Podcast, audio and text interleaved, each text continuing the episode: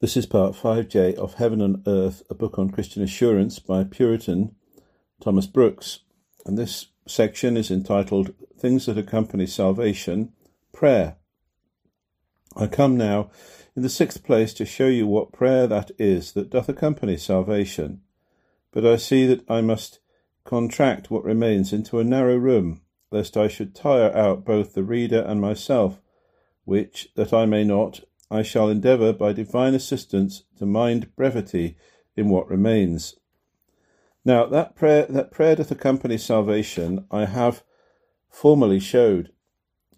Now I am briefly to show you what prayer that is that doth accompany salvation, and that I shall do in these following particulars.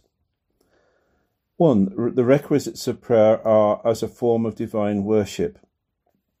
First, prayer is a divine worship wherein we speak to God in faith, humility, sincerity, and fervency of spirit through the medium of Christ, begging those good things that we and others want, deprecating what we and others fear, and giving thanks for what we and others have received.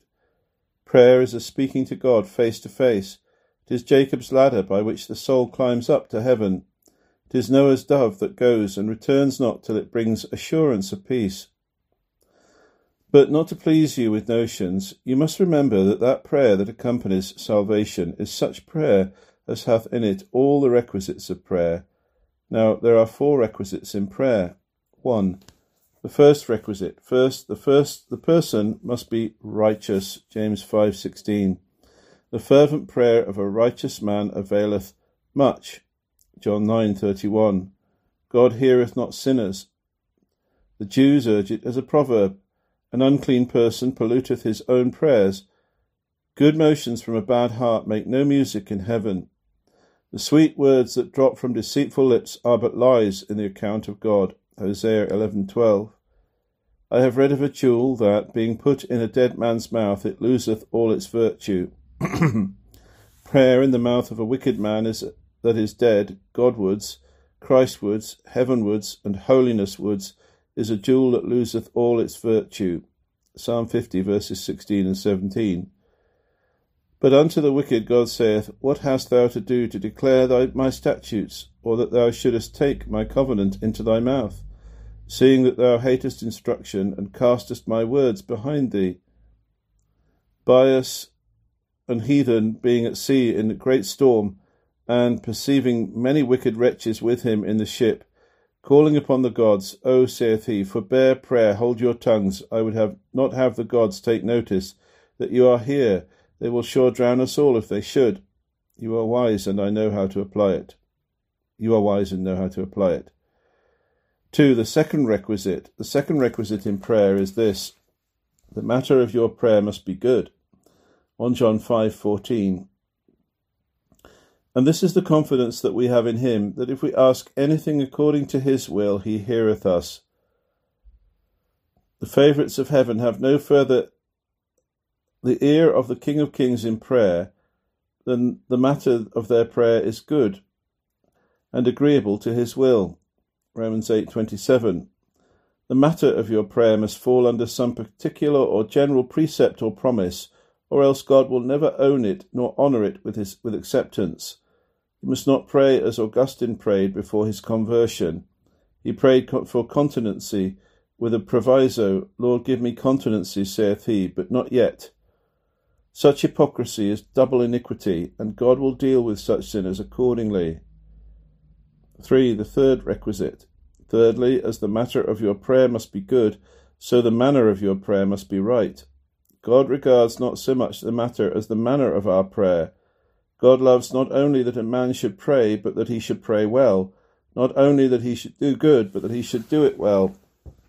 Now, for the better and further clearing of this truth, I shall show you, by divine assistance, what it is to pray in the right manner, and this I shall do in the following particulars. First, to pray in a right manner is to pray understandingly, to pray knowingly. 1 Corinthians 14:15. I will pray with understanding. He that doth not pray understandingly doth not pray but prate, as that parrot in Rome that could distinctly say over the whole creed. John 4:22. Ye worship ye know not what, says Christ. So many pray they know not what. Without knowledge the mind cannot be good. Proverbs 19.2. And can the prayer be good when the mind is bad? A blind man, a blind sacrifice, a blind priest are abominable to God. It was a good saying of one, God, God heareth not the words of one that prayeth, saith he, unless he that prayeth heareth them first, heareth them first himself. And verily God will never understand that prayer that we do not understand ourselves. Secondly, to pray in a right manner is to pray believingly. Hebrews 11:6. He that cometh unto God must believe that he is, that is, that he is really as good, as gracious, as glorious, as excellent, and as constant as his word reports him to be, and that he is a rewarder of them that diligently seek him. Mark 11:24. Therefore I say unto you, what things soever ye desire, when ye pray, believe that ye receive them, and ye shall have them. In the Greek, the word is in the present tense. Ye do receive them, to show the certainty of receiving them you shall as certainly receive the good things that believingly you ask in prayer, as if you had them already in your hand. God will never let the hand of faith go empty away in prayer. Faith is God's darling, and he never fails to give it a worthy portion, a Benjamin's portion, a Hannah's portion, a double portion. James 1 5 to 7. If any of you lack wisdom, let him ask of God, that giveth to all men liberally, and upbraideth not, and it shall be given him. But let him ask in faith, nothing wavering. For he that wavereth is like a wave of the sea, driven with the wind and tossed. For let not that man think that he shall receive anything of the Lord. He that prayeth doubtingly shuts the gates of heaven against his own prayers. It is reported in the life of Luther that when he prayed it was tanta reverentia ut si Deo e tanta fiducia ut si amico, with so much reverence as if he were praying to God, and with so much boldness as if he had been speaking to his friend. Faith in prayer makes a man divinely familiar and bold with God in prayer. That prayer that hath not the image and stamp of faith upon it is no prayer in divine account. The sweetest flowers of paradise are only acceptable to God as they are tended to him by the hand of faith.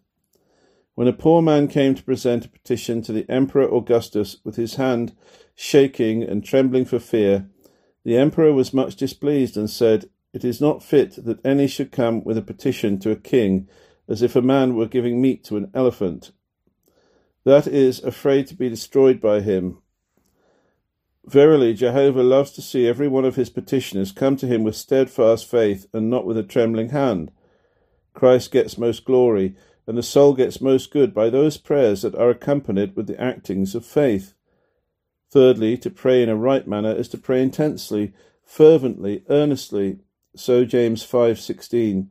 The effectual fervent prayer of a righteous man availeth much, or as the Greek hath it, the working prayer, that is, such prayer as sets the whole man at work. The word signifies such a working as denotes the liveliest activity that can be. As psychic kills, a psychic kills the body if it does not work. Physics, sorry. As physic kills the body if it work not, so doth prayer the soul if it be not working prayer. As a painted fire is no fire, a dead man no man, so a cold prayer is no prayer. In a painted fire there is no heat, in a dead man there is no life, so in a cold prayer there is no omnipotency, no devotion, no blessing.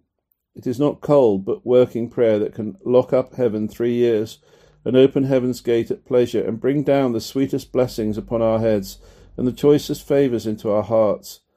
Cold prayers are as arrows without heads, as swords without edges, as birds without wings. They pierce not, they cut not, they fly not up to heaven. Cold prayers do always freeze before they reach to heaven. So Jacob was earnest in his wrestling with God. Let me alone, says God. I will not let thee go except thou bless me, says Jacob. Genesis 32, verses 24 to 27. Jacob, though lamed and hard laid at, will not let the Lord go without a blessing. Jacob holds with his hands when his joints were out of joint, and so as a prince prevails with God. Jacob prays and weeps and weeps and prays, and so prevails with God. Hosea 12:4. Yea, he had power over the angel and prevailed. He wept and made supplication unto him. It is not the labour of the lips, but the travail of the heart. It is not the pouring forth of the flood of words, but the pouring out of the soul that makes a man a prince, a prevailer with God. The man that would gain victory over God in prayer must strain every string of his heart. He must, in beseeching God, besiege him, and so get the better of him. He must strive in prayer even to an agony. He must be like importunate beggars that will not be put off with frowns or silence or sad answers. Those that will be masters of their requests must with importunate with the importunate widow press God so far as to put him on the blush. They must with a holy impudence, as Basil speaks, make God ashamed to look them in the face, as if he should die, deny the importunity of their souls. An importunate soul will never cease till he speed. He will devour all discouragements, yea, he will turn discouragements into encouragements, as the woman of Canaan did, till Christ says, be it unto thee, O soul, as thou wilt. As a body without a soul, much wood without fire, a bullet in a gun without powder, so are words in prayer without fervency of spirit. The hottest springs send forth their waters by boiling up. I have read of one who, being sensible of his own dullness and coldness in prayer, chid himself thus What, dost thou think that Jonah prayed thus when he was in the belly of hell? Or Daniel when he was in the lion's den? Or the thief when he was upon the cross, and I may add, or the three children when they were in the fiery furnace, or the apostles when they were in bonds and prisons. Oh, that Christians would chide themselves out of their cold prayers, and chide themselves into a better and a warmer frame of spirit when they make their supplications before the Lord. An importunate soul in prayer is like the poor beggar that prays and knocks and prays and waits, that prays and works, that knocks and knits, that begs and patches, and will not stir from the door till he hath an alms. Verily, he that is good at this will not be long a beggar in grace. God will make his heart and his cup to overflow. Fourthly, to pray in a right manner is to pray assiduously, constantly, as well as fervently. Luke 18:1. And he spake a parable unto them to this end, that men ought always to pray and not to faint or as it is in the Greek, not to shrink back as sluggards in work or cowards in war. Now men pray always first, when their hearts are always prepared to pray, or in a praying frame. Secondly, when they do not omit the duty when it is to be performed, or when they take hold on every opportunity to pour out their souls before the Lord. 1 Thessalonians 5:17. Pray without ceasing. A man must always pray habitually, though not actually. He must have his heart in a praying disposition in all estates and conditions, in prosperity and adversity, in health and sickness, in strength and weakness, in wealth and wants, in life and death. So in Ephesians 6:18, praying always with all prayer and supplication in the Spirit, and watching thereunto with all perseverance and supplication for all saints. Our daily weaknesses, our daily wants, our daily fears, our daily dangers, and our daily temptations bespeak our daily prayers. Romans 12:12. Rejoicing in hope, patient in tribulations, continuing instant in prayer. This contains a metaphor taken from dogs that hunt, that will not give over the game till they have got it. The dog of all creatures is best able to endure hunger. He will run from place to place, and never leave off till he hath got his prey. So a child of God, in his hunting after God, Christ, grace, peace, mercy, glory, never gives over till he hath found his heavenly prey. Song of Solomon 3 4. At length I found him whom my soul loved. I held him and would not let him go. The spouse never left hunting after her beloved till she had found him. Gracious souls reckon that they have nothing till they speed in the things that they, they sue for. They pray as if they had never prayed, and think that they have done nothing till they have done the deed. It is observed by some Proteus, the heathen sea god, that he was wont to give certain oracles, but it was hard to make him speak and deliver them without his turning of himself into several shapes and forms. Yet if they would hold out and press him hard without fear into whatsoever form or shape he appeared, they were sure to have satisfactory oracles. So if we will continue constant in our wrestling with God for blessings, though God should appear unto us in the form or shape of a judge, an enemy, a stranger, and so on, yet if we continue to press him hard for mercy, Verily, mercy will come in the long run, And we shall say that it is not in vain for men to hold on praying, even though God, for a time, delays giving the particular, particular favours they sue for. As that emperor said, it behoves an emperor to die standing. So may I say, it behoves a Christian to die praying. Fifthly, to pray in a right manner is to pray sincerely. Psalm 17.1 Give ear unto my prayer that goeth, goeth not out of feigned lips, whereas it is in the Hebrew, out of the lips of deceit. Psalms 100, Psalm 145, verse 18 The Lord is nigh unto all them that call upon him, that call upon him in truth. Your heart and tongue must together go and work. Lip and life, prayer and practice must echo one to another, or all will be lost, heaven lost, and the soul lost for ever. It is not the greatness of the voice, nor the multitude of words, nor the sweetness of the tone, nor studied notions, nor eloquent expressions that pleases Jehovah, but truth in the inward parts. Psalm 51, verse 6. When the Athenians inquired of the oracle, the cause of their often unprosperous success is in battle against the Spartans, seeing they offered in sacrifice to the gods the choicest things they could get, which their enemies did not, the oracle gave them this answer that the gods were better pleased with their supplication without ambition than with all their outward pomp in costly sacrifices. Ah, souls, the reason why you are so unsuccessful in your religious duties and services is that you are no more sincere and upright in them. Were there more singleness and sincerity of heart in your duties, you would have surer and sweeter returns from heaven. It is reported of Joachim, the father of the Virgin Mary, that he would often say, Prayer is my meat and drink. Ah, Christians, the more sincere you are, the more will prayer be your meat and drink. And the more prayer is a delight and pleasure to you, the more will you be the pleasure and delight of God, who delights in those who delight in his service, and that count his work better than wages. It was more troublesome to Severus the emperor to be asked nothing than to give much. when any one of his courtiers had not made bold with him, he would call him and say, What meanest thou to ask me nothing? so Christ so says Christ to upright souls. Hitherto have ye asked nothing in my name. ask. ask and ye shall receive, that your joy may be full. John 16, verses 24. Christ hath a full purse, a noble heart, and a liberal hand. For the fourth requisite in prayer is this that is, your prayer must be directed to a good end. It must be to the glory of God and to the internal and eternal advantage of your own and others' souls. The chiefest end, the target, the mark at which the soul must aim in prayer is God's glory. Whatsoever ye do, do all to the glory of God. 1 Corinthians 10:31.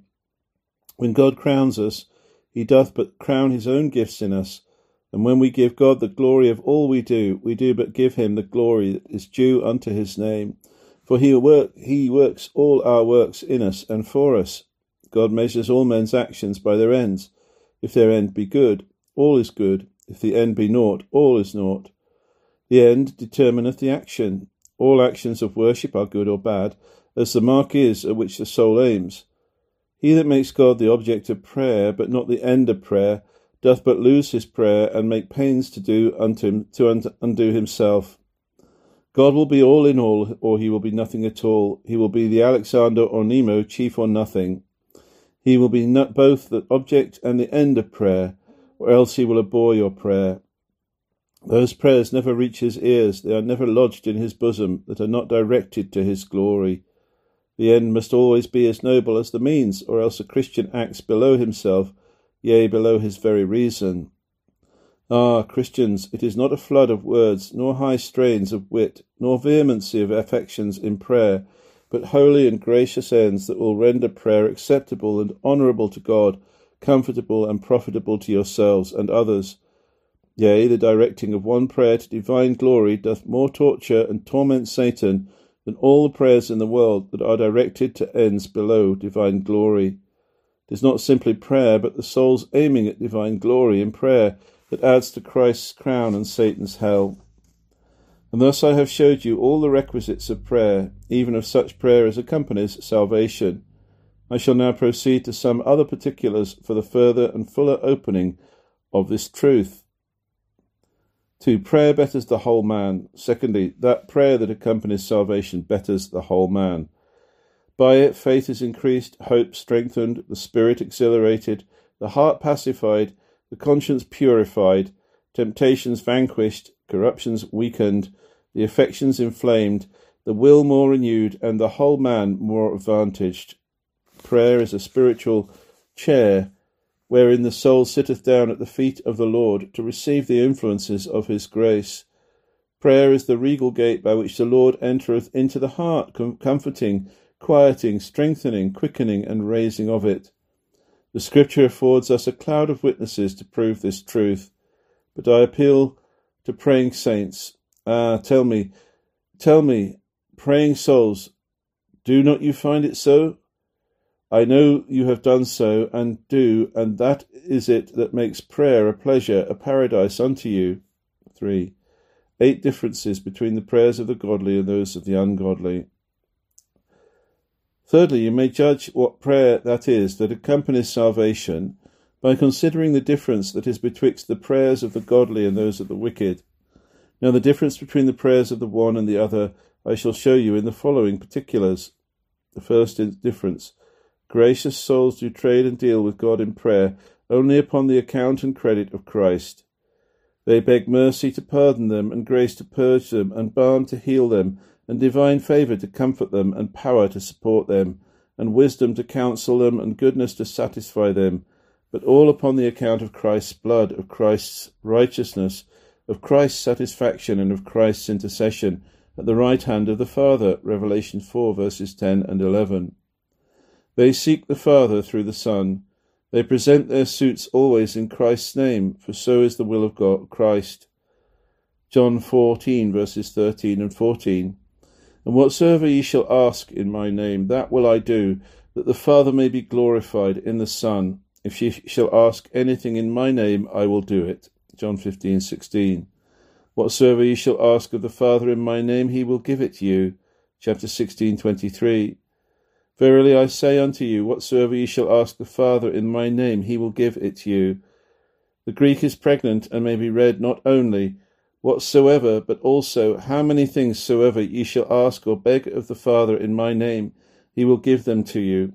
There is no admission in heaven except we bring Christ in our arms Ephesians 2:18 For through him we both have access by one spirit unto the Father. The Greek word signifies a leading by the hand. it is an allusion to the custom of princes into whose presence there is no admission unless we be brought in by one of the favourites. Plutarch reports that it was wont to be the way of some of the heathens, the Molossians, when they would seek the favour of their prince, to take up the king's son in their arms and to go and kneel before the King. Ah, Christians, Christ is near and dear unto the Father. The Father hath determined to give out all his loves and favours through his Son. If you bring Christ in the arms of your faith, you gain the Father's heart, and in gaining his heart, you gain all. The Father's mercies melt, his heart turns, his compassions are kindled upon the sight of his Son's merits and meditation. As Joseph said to his brethren, you shall not see my face unless you bring your brother Benjamin. So says God, You shall not see my face unless you bring the Lord Jesus with you. Now, gracious souls, in all their prayers, present Jesus Christ before the Father, and upon his account they desire those things that make for their external, internal, and eternal good. Ah, but vain men treat and trade with God in prayer upon the account of their own worth, righteousness, worthiness, and services. Isaiah 58 verses 2 and 3 Yet they seek me daily, and delight to know my ways, as a nation that did righteousness, and forsook not the ordinances of God. They ask of me the ordinances of justice. They take delight in approaching to God. Wherefore have we fasted, say they, and thou seest not? Wherefore have we afflicted our souls, and thou takest no knowledge? Here you see they stand upon their own practices and services, and expostulate the case with God in an angry manner because God did not answer their hypocritical performances. So the proud Pharisee stands in prayer upon his own worthiness and righteousness, Luke 18, verses 11 and 12. The Pharisee stood and prayed thus with himself God, I thank thee that I am not as other men are, extortioners, unjust, adulterers, or even as this publican. I fast twice in the week. I give tithes of all that I possess. So did those hypocrites in Matthew 6:23 stand very much upon their outward services and performances, though they were but shining sins, but filthy rags. The second difference, souls truly gracious pray more to get off their sins than they do to get off their chains. Though bonds did attend Paul in every place, as he himself says, Acts 20:23, Yet he never cries out, O wretched man that I am, who shall deliver me from my bonds? But, O wretched man that I am, who shall deliver me from my sins, from this body of death? Romans 7.23. But wicked men strive in prayer more to get off their chains than to get off their sins, more to be delivered from enemies uh, without, without than lusts within, more to get out of the furnace and to be delivered from their spiritual bondage. Psalm 78:34, the Zechariah 7 verses 5 to 7, Isaiah 26 verses 16 and 17. the third difference, the stream and cream of a gracious man's spirit runs most out in prayer after spiritual and heavenly things, as is abundantly evident by those prayers of the saints that are upon record throughout the Scripture. Psalm 4, verses 6 and 7, and 27 4. But the stream and cream of vain men's spirits in prayer runs most out after poor, low, carnal things, as you may see in comparing the following scriptures together Hosea 7 14, Zechariah 7, verses 5 to 7, James 4 and 3. Verse 3. The fourth difference a gracious soul looks and lives more upon God in prayer than upon his prayer he knows through prayer, but he, he knows through prayer be his chariot, yet Christ is his food. Prayer may be a staff to support him, but Christ is that manna that must nourish him, and upon him he looks and lives. Psalm 5, verse 3. In the morning will I direct my prayer unto thee, or marshal and set in order my prayer, as it is in the Hebrew. And I will look up or look out, as it is in the Hebrew, as a watchman looks out to discover the approaches of an enemy. But vain men live and look more upon their prayers than they do upon God. Nay, usually they never observe what returns they have from heaven. They are like those that shoot arrows, but do not mind where they fall. Wicked men think it is religion enough for them to pray, and to look after their prayers, to see how their prayers speed is no article of their faith. But a gracious soul is of a more noble spirit. When he hath prayed, he will stand upon his watchtower and observe what God will speak. Psalm 85 8. I will hear what God the Lord will speak. I will listen and lay my obedient ear to what the Lord shall speak. For he will speak peace unto his people and to his saints. But let them not return to folly, or as the Hebrew may be read, and they shall not return to folly. Wicked men would have God to be all ear and to hear what they desire, but then themselves have never an ear to hear what he says. But deaf ears shall always be attended with dumb answers. Justice always makes mercy dumb when sin hath made the sinner deaf. The fifth difference no discouragements can take gracious souls off from prayer, but the least discouragement will take off carnal hearts from prayer, as you may see in the following scriptures compared together Psalm 40, verses 1 and 2, and 44, verses 10 to 23. Matthew 15, 21 to 29, and Malachi 3.14, Isaiah 58, verses 1 to 3, and Amos 5, 8, 3 to 5. Uh, those who want to can pause um, at this point and, and look those passages up. When one of the ancient martyrs was terrified with the threatenings of his persecutors, he replied, There is nothing, saith he, of things visible, nothing of things invisible that I fear. I will stand to my profession of the name of Christ and contend earnestly for the faith once delivered to the saints, come what will. It is neither the hope of life nor the fear of death that can take a real Christian off from prayer. He is rather raised than dejected. He is rather quickened than discouraged by delays or denials. He will hold up and hold on in a way and course of prayer, though men should rage and lions roar, and the furnace be heated seven times hotter. but it is not so with carnal hearts. Job 27, verses 9 and 10. The sixth difference, when a gracious man prays, he hath his heart in his prayer. When he falls to prayer, he makes heart work of it. So David, Psalm 42, verse 4 When I remember these things, I pour out my heart. So Hannah, 1 Samuel 1.15 I am a woman of a sorrowful spirit, said she, and have poured out my soul before the Lord. So the Israelites in 1 Samuel 7 6 pour out their souls like water before the Lord. So the church in Isaiah 26 verses 8 and 9. The desire of our soul is to thy name, and to the remembrance of thee. With my soul have I desired thee in the night, yea, with my soul within me will I seek thee early.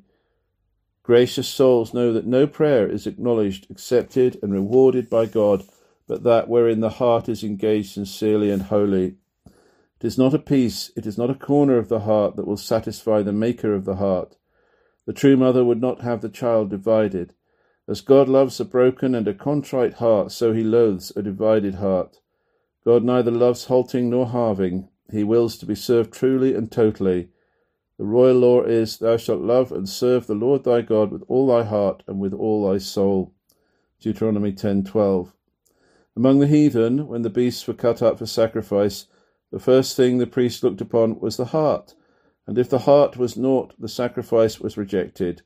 Verily, God rejects all those sacrifices wherein the heart is not.